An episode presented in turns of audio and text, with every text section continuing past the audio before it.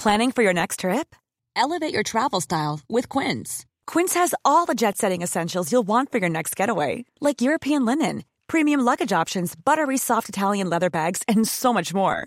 And is all priced at 50 to 80% less than similar brands. Plus, Quince only works with factories that use safe and ethical manufacturing practices.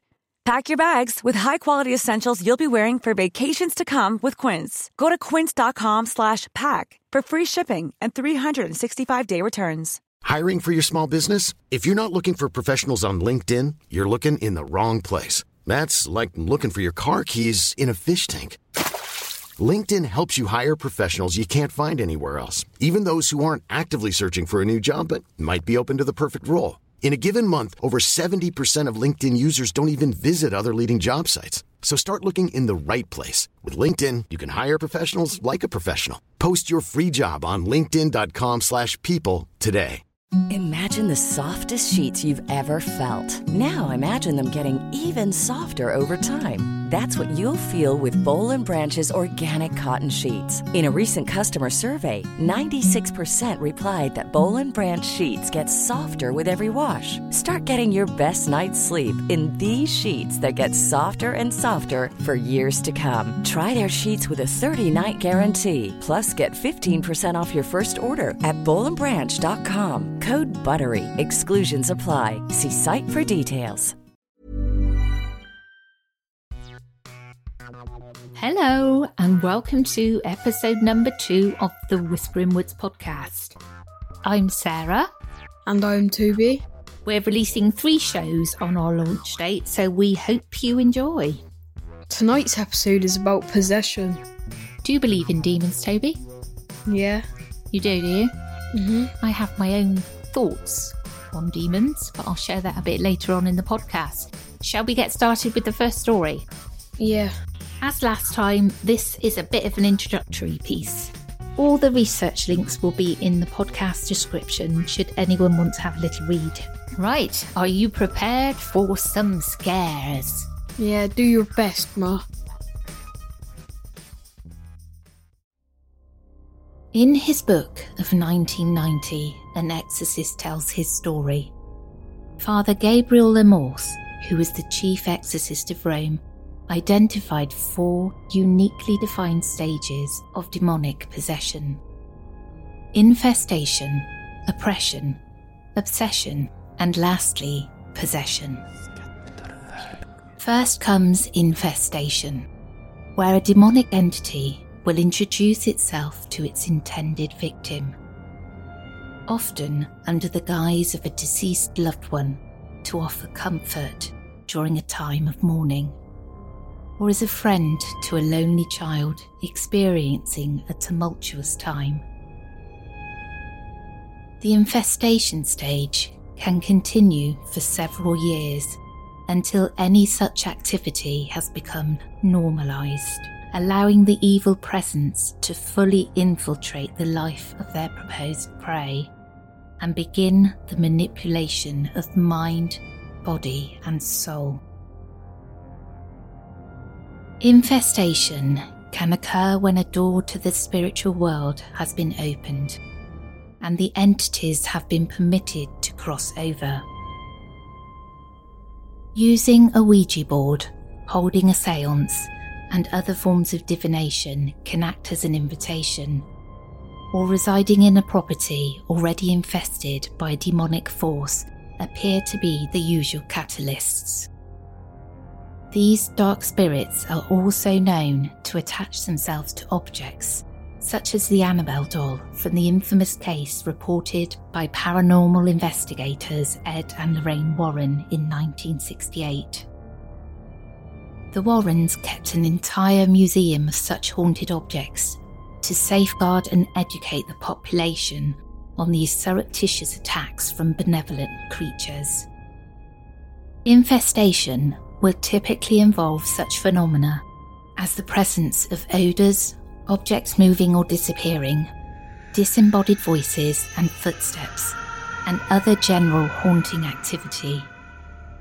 To distinguish this first phase from the later stages, infestation is generally not of a person, but of a place or an object, and continues until the foothold has been gained. Following this first stage and upon successful completion, oppression occurs. This step is used to wear down a victim, and oppressive attacks will happen in quick succession. These could be in the form of physical assaults, relationship breakdowns, financial problems, illnesses, and sleep disturbances, including insomnia and night terrors. A victim will often suffer from acute depression and anxiety and pull away from friends and family. These tactics are used to isolate a victim and erode their sense of self. The third stage is obsession. The afflicted will find it very difficult to function, their everyday life becoming completely unmanageable as suicidal thoughts occupy their mind. Sleep becomes almost impossible as they obsess over the demonic activity, and at this point, they have often withdrawn from family and friends. All three of these stages can be dealt with by a competent deliverance minister. But once full possession has been accomplished, only an official exorcist is able to perform the ritual. According to Father Gabriel's writings, which are contrary to popular belief, possession does not include entering a person and taking over their mind and body. Instead, a person is eventually broken down by the preceding three stages so that they are emotionally, spiritually, and physically unable to fight off a demon's advances. And from this position, an evil spirit will have the ability to temporarily take control of that person's actions.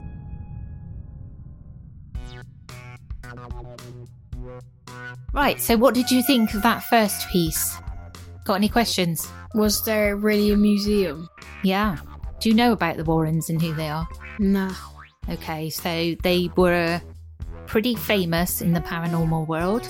Ed was a demonologist, and Lorraine, I'm pretty sure she's passed away now as well, um, was a psychic. And they used to help people who had problems with demonic activity. So they'd go round to their homes, assess the situation, see if they needed exorcisms and stuff, and yeah, they would just advise them of what was happening. You know the possession. What's that film with the clapping? The scary clapping. Do you know the Conjuring movies? Yeah. Right. So in the first one, that's Ed and Lorraine Warren. They go to the haunted house, and the mum gets um she gets possessed, doesn't she? Yeah. And they are the ones in the film. Obviously, that's not really them. They go and help them out of that situation. They set up an occult museum so that any specimens they thought were haunted, had bad stuff associated with them, they would lock it in this museum so that nobody else could get harmed from the objects. What kind of things did they have in there? They had, well, for starters, they had the Annabelle bell, the Annabelle doll, even. um, they had bits of furniture in there that were haunted. Um, all sorts of stuff that they collected over the years. I wouldn't mind one of them museums. Well, you're not having it here. Yeah, I am. No way, Jose. Unfortunately, we've got no space with all of us lot crammed into this house. Okay, are you ready for the second story? Yes, I am. So, this is purportedly true. Um, it's a story from Reddit. Bit unclear whether it is possession or sleep paralysis, but have a little listen and let me know what you think. Okay.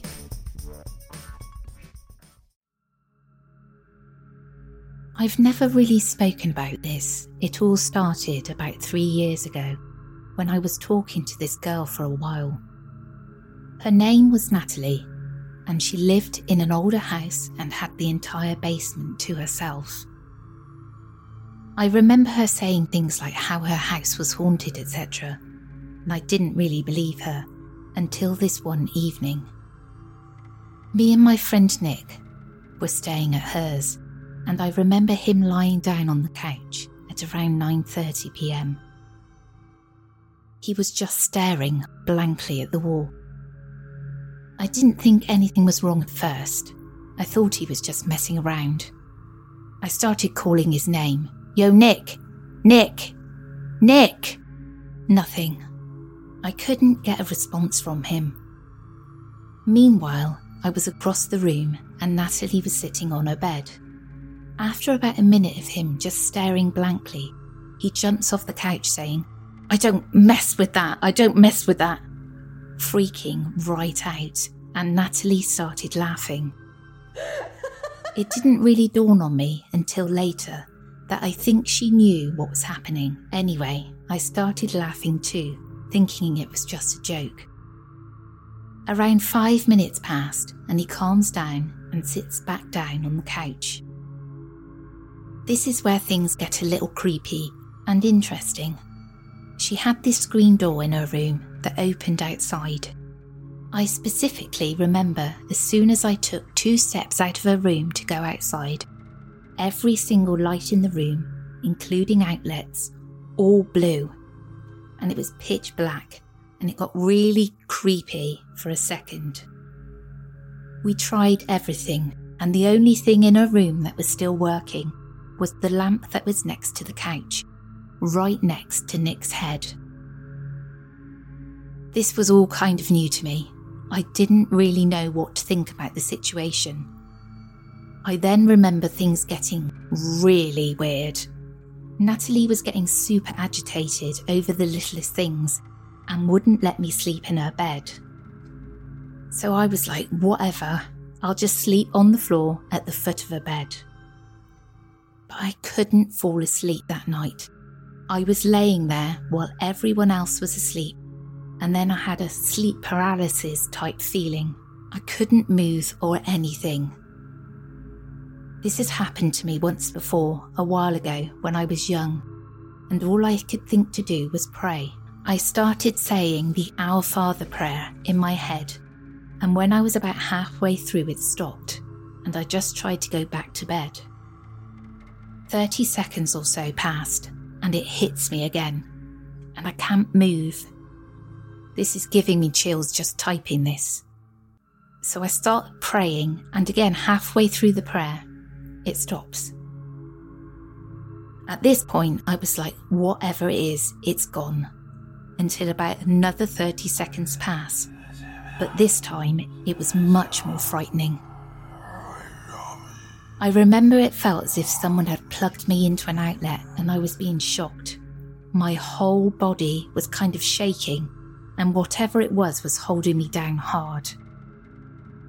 I tried to move my arm as hard as I could to rip the blanket off Nick to wake him up and help me, but in my head I was saying the Our Father and it left halfway through again.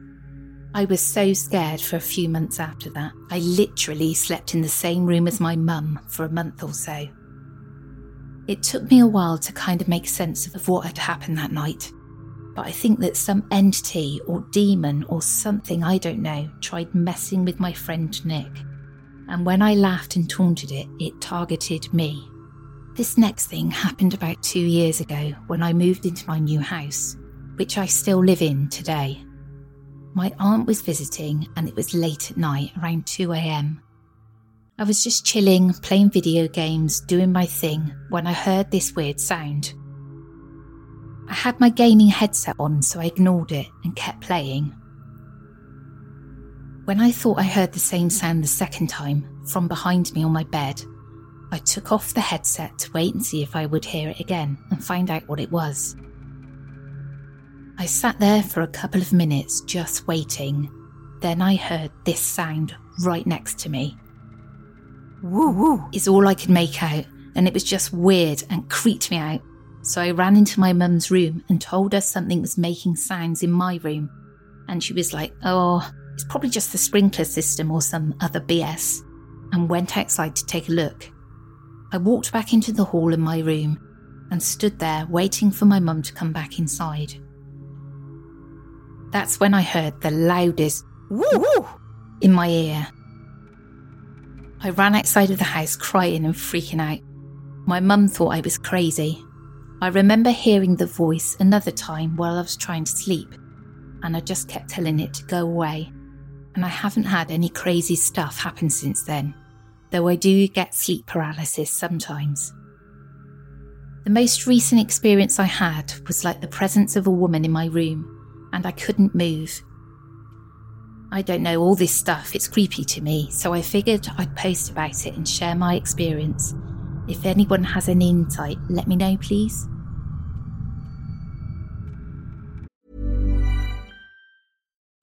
Since 2013, Bombas has donated over 100 million socks, underwear, and t shirts to those facing homelessness. If we counted those on air, this ad would last over 1,157 days. But if we counted the time it takes to make a donation possible, it would take just a few clicks. Because every time you make a purchase, Bombas donates an item to someone who needs it. Go to bombas.com slash ACAST and use code ACAST for 20% off your first purchase. That's bombas.com slash ACAST, code ACAST. Hiring for your small business? If you're not looking for professionals on LinkedIn, you're looking in the wrong place. That's like looking for your car keys in a fish tank. LinkedIn helps you hire professionals you can't find anywhere else, even those who aren't actively searching for a new job but might be open to the perfect role. In a given month, over 70% of LinkedIn users don't even visit other leading job sites. So start looking in the right place. With LinkedIn, you can hire professionals like a professional. Post your free job on linkedin.com slash people today.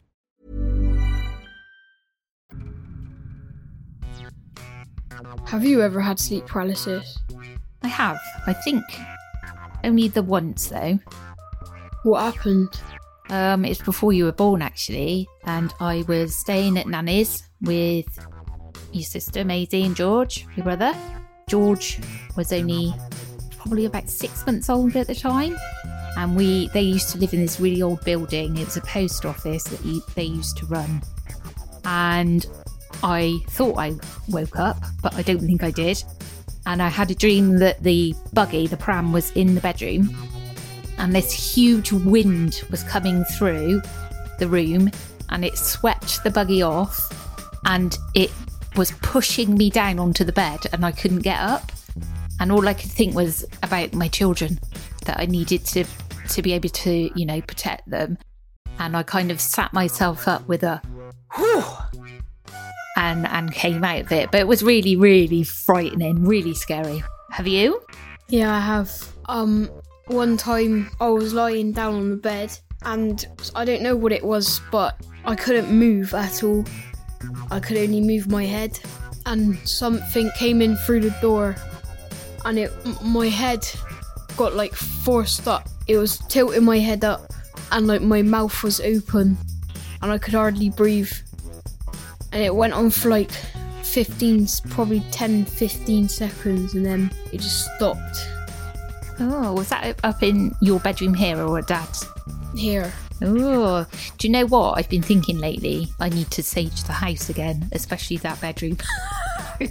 Your sister, she always used to get a bit freaked out in there as well. Yeah, because there's a vent in my room and there's always sounds from it. Yeah, we, because your room is on the corner and it, we're we're semi-detached. That corner is exposed, so there's no wall attached to it and you get all the wind and everything hitting the corner of your bedroom. Yeah. But it's pretty good because you could hear the wind in there. It's awesome. What's the creepiest thing that's ever happened to you? I'm going to have to spend some time thinking about that. Yeah, I really am. I mean, there's loads of things, really. What about you? One time, probably I was staying at Dad's with Amir. Mm-hmm. We was watching a horror film. I think it was The Nun. Right. And then we we heard sounds from out the window. Amir jumped under the covers. I, I, well, I was just on the bed as well, and then I, I went. I was like, oh, I'm just gonna go see what it is. I, I looked out the blinds of the window, and I don't know what it was. It looked like a fox mixed with like just a long white figure standing in my garden. No, oh, that's a bit like in the front garden. Ooh, shivery tippers. Amir was like, "What is it?" I was like, "Don't know." What did Amir do? He stayed under the quilts. Don't blame him. and then I looked back out, and it was gone. And I was like, okay, well, it's gone now. And he was like, am I safe? Well, really's got you protecting him, hasn't he? yeah. and he said, yeah, well, it's gone, but I can't say it won't come back. Yeah, I've had loads of creepy stuff. Actually, I've got a really quick one. When me and Auntie Becky were teenagers and Nanny was at work, we used to go in the back garden to smoke cigarettes because that's how we rolled at the time.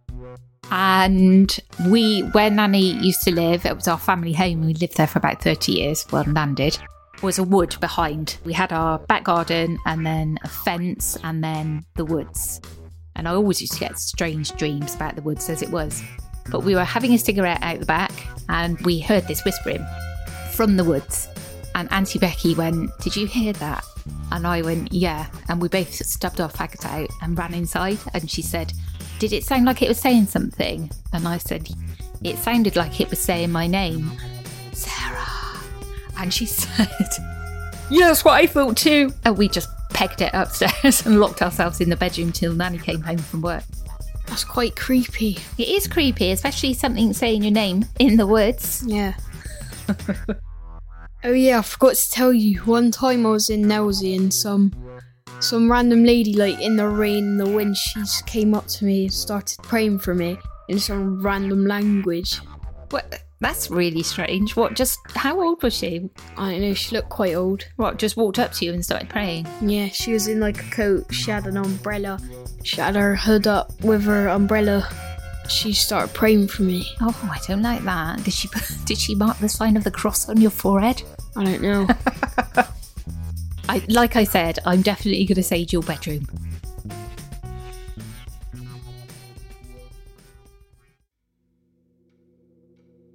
In November of 2011, Latoya Ammons, her mother Rosa Campbell, and her three children, aged 7, 9, and 12, moved into their new home on Carolina Street, Gary, Indiana. The accommodation was modest and was situated on a quiet lane with similarly built single story buildings.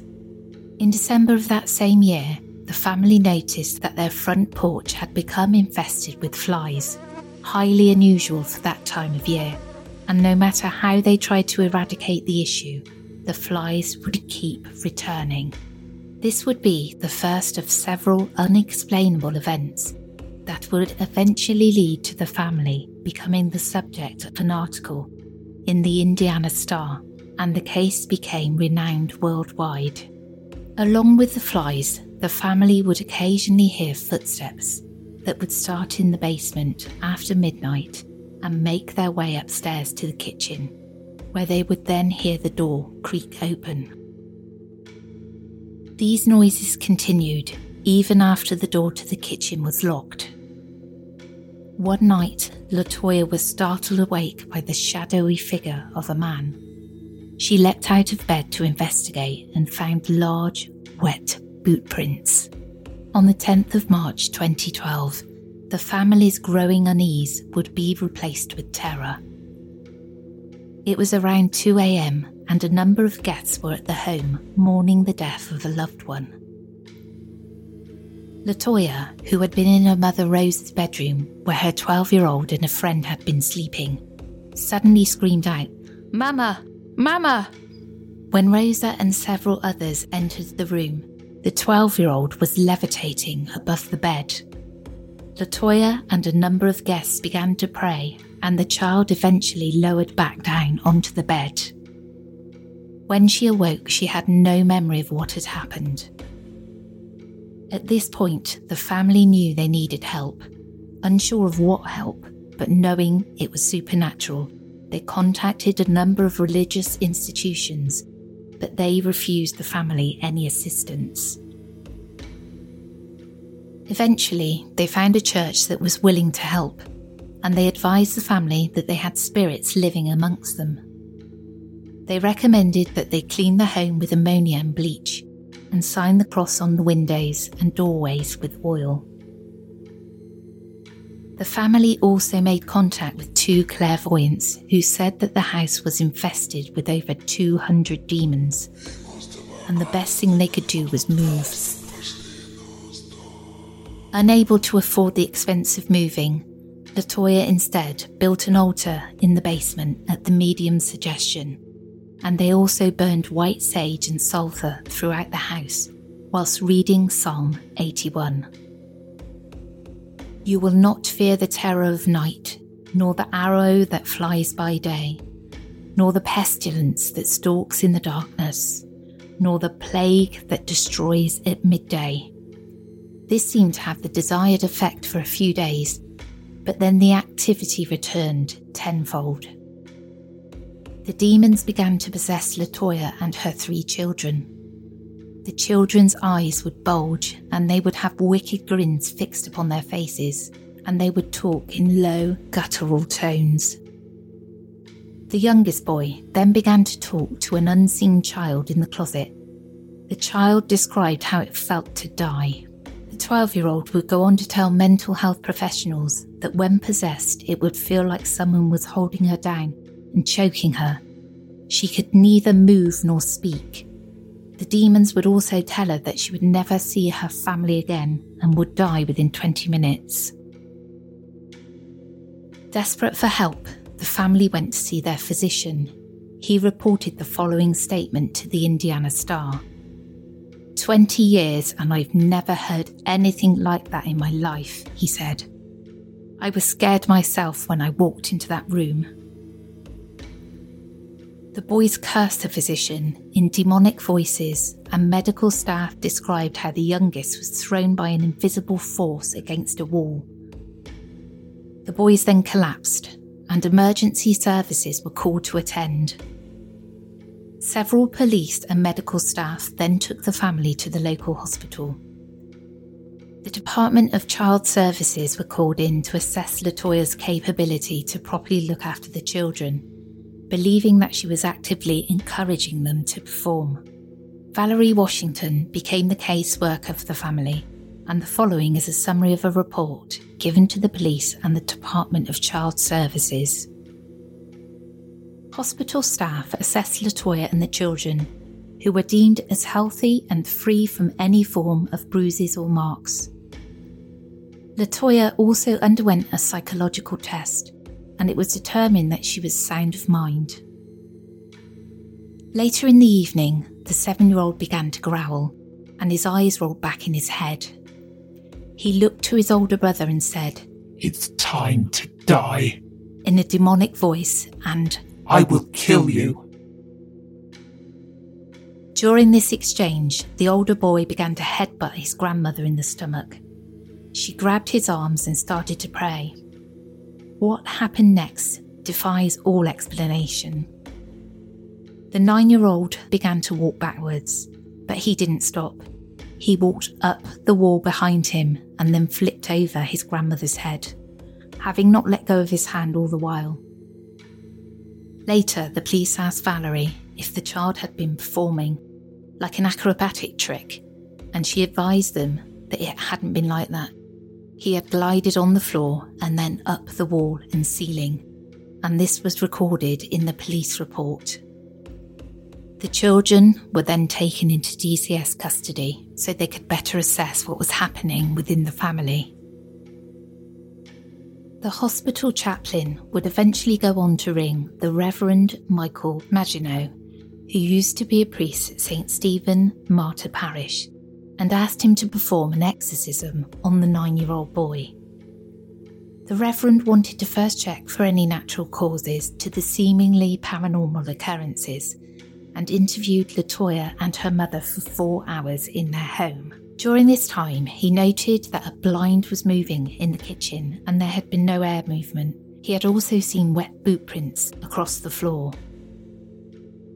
He became convinced that the family were indeed possessed by a demonic spirit and that there were also ghosts in the house. He advised the women that the home wasn't safe and they temporarily moved in with friends whilst the children remained in DCS custody. Less than a week later, they returned to Carolina Street to allow Valerie, the DCS case manager, to assess the home.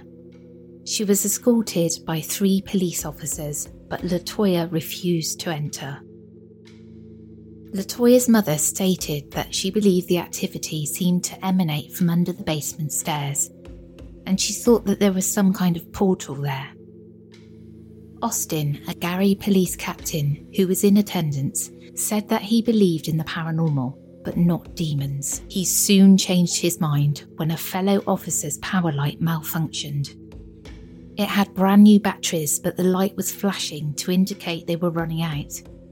And another officer appeared to pick up an audio recording of a voice saying, Hey. The same officer also took photographs, and when later he enlarged them, it looked like a ghostly face had been captured above the stairs. There also appeared to be a second face, that of a woman. In addition, Austin stated that the pictures he'd taken with his iPhone seemed to have strange silhouettes in the images.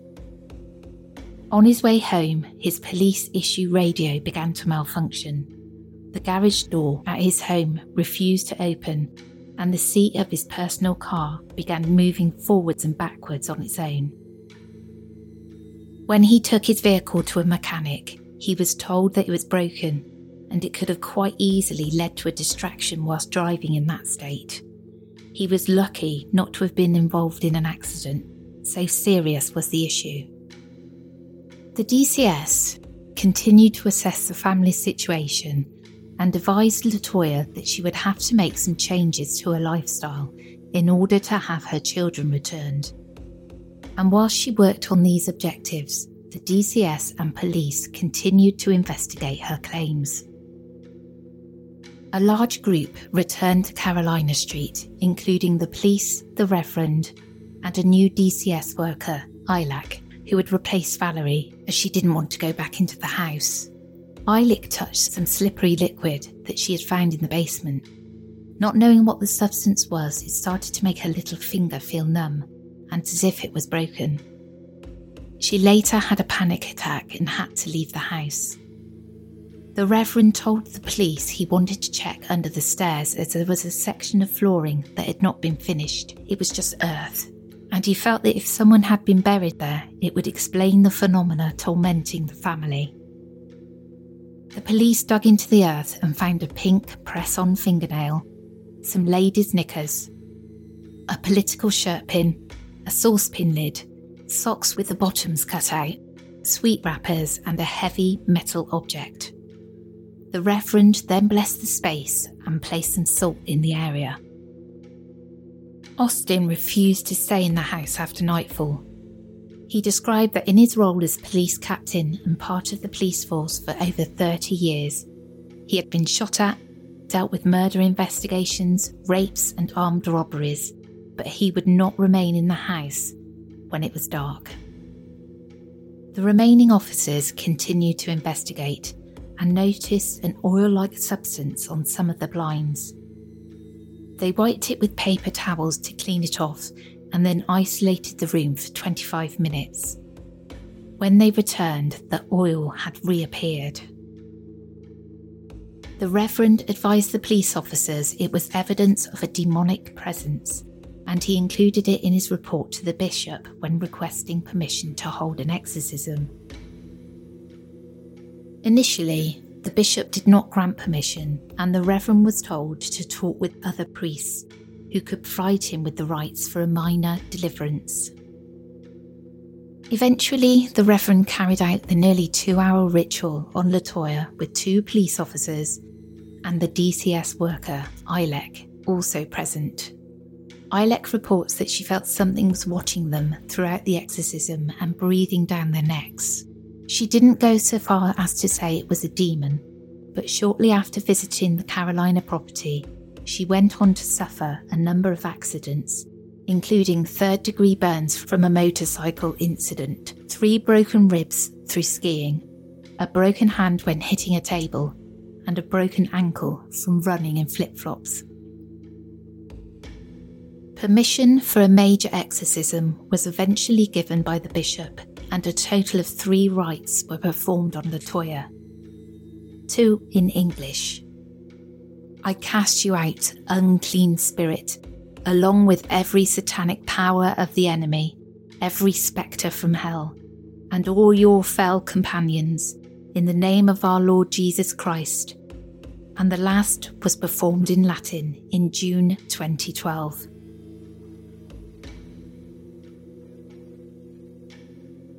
The exorcisms were deemed successful and the family were reunited in November 2012. And they relocated to Indianapolis, where they so far live without fear.